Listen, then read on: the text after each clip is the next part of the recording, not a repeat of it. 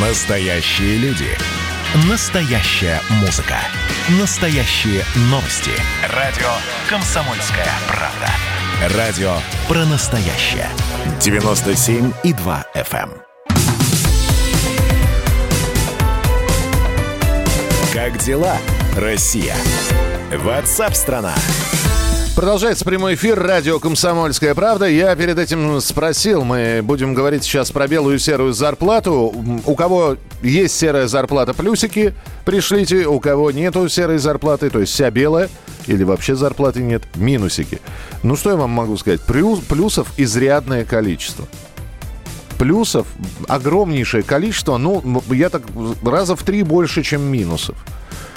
Поэтому соотношение-то у нас получается такое в сторону серой зарплаты. И вот Совет Федерации подготовит предложение об усилении наказания за выплату серой зарплаты.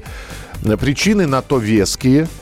Как э, рассказал глава Комитета Совета Федерации по бюджету и финансовым рынкам Анатолий Артамонов, объем фонда неофициальных заработных плат в стране превышает 10 триллионов рублей ежегодно. Примерно 30-40% россиян получают серую зарплату. Ну, согласно нашей статистике, здесь все 70. А то и 80% наших слушателей, которые проголосовали. Вопрос э, только в одном. Как вы собираетесь бороться? Совет Федерации предлагает усиление наказаний за выплату серой зарплаты. Усиление наказаний надо человека, который платит серую зарплату, поймать за руку с поличным. С нами на прямой связи Александр Сафонов, э, проректор финансового университета при правительстве Российской Федерации. Александр Львович, здравствуйте. Добрый день. Это вообще штука побеждаемая или нет? Ну, вы знаете, у нас есть же ведь э, живые примеры а, по поводу а, борьбы с а, теневой занятостью и серыми заработными платами. Причем а, в такой стране, в которой а, это явление, ну, процветало долгие годы. Ну, например, Италия. Там теневой оборот вообще услуг и товаров в определенный период времени достигал там, почти 40% ВВП. А, сегодня вы, конечно, таких уже цифр не увидите. Именно по той простой причине, что начиная Э, там, с 80-х годов последовательно правительство Италии начало бороться с теневой занятостью, вообще с теневым бизнесом как таковым. А, и э, ему удалось эту проблему решить, а, но, естественно, здесь э, были предприняты очень серьезные действия со стороны власти. В первую очередь это касалось изменения налогового законодательства, которое, собственно говоря, был модифицировано таким образом, что э, граждане, которые не могли подтвердить э, легальность э, доходов, ну, например, да, при покупке крупных каких-то товаров, они вынуждены были попадать на штрафы налоговой как бы, полиции, а вот, иногда даже лишаться имущества. Угу. В конечном итоге это привело к тому, что сейчас э, э, практически все итальянцы стараются собирать э, документы, которые подтверждают их э, э, доходы, вот, и очень тщательно относиться к по, по планированию э, своих налоговых взаимоотношений с государством. Но сколько здесь вопрос, ведь сколько для этого итальянцам понадобилось? Ой, ну, конечно, это не э, проект одного года. То есть э, требуется значительное время ну, для того, чтобы хотя бы наладить нормальный учет, потому что э, здесь надо исходить из следующего обстоятельства. э, ну, это, это как в Соединенных Штатах Америки. Для того, чтобы победить вот эту серую э, занятость и выплаты заработной платы, должны быть комплексные решения. Ну, например, да, внесение изменений в действующее законодательство, которое приведет к такому положению, когда налоговые преступления будут вне времени. Да? То есть неважно, когда открыли налоговые преступления, ты за них ответишь.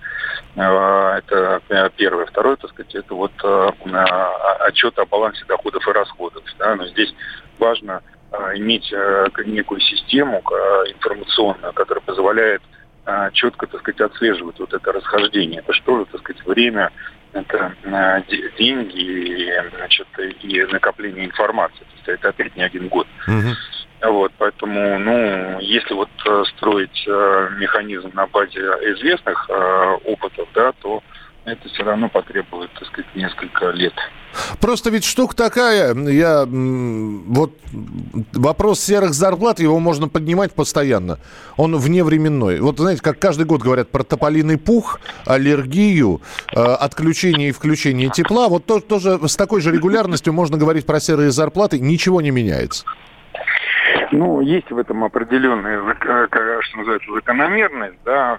Э, вопрос в том, что разные методы борьбы пытаются использовать, да. Ну, для начала, там, например, Министерство финансов э, повышало НДС, да, имею в виду, что это самый эффективный способ борьбы а, как бы серыми заработными платами, потому что от покупки в магазине товаров и услуг избежать никому не удастся, и хочешь не хочешь, так сказать, но НДС ты заплатишь, да, так сказать, как покупатель.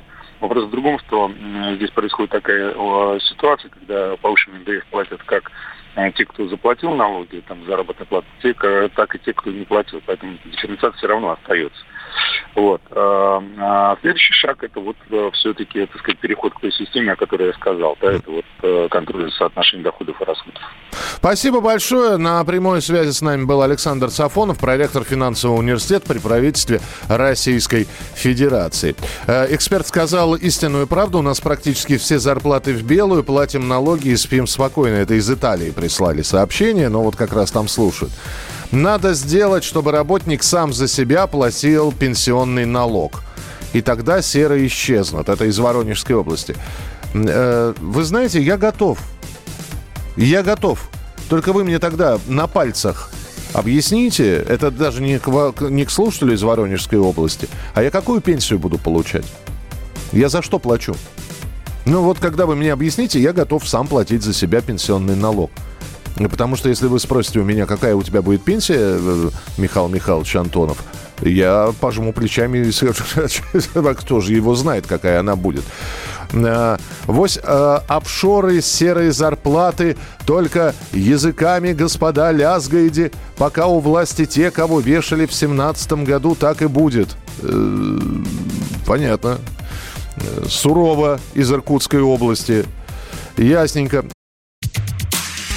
Публицистка, комсомолка и просто красавица Диана Кади с пристрастием допрашивает главных ньюсмейкеров страны. В конце каждого выпуска спорщики заключают пари на главные темы дня. Что получит победитель? Скоро узнаете. Азарт, инсайды, разговоры шепотов и на повышенных тонах. Все это программа «Пари с Дианой Кади». Каждое воскресенье в 4 часа дня по московскому времени. На радио «Комсомольская правда».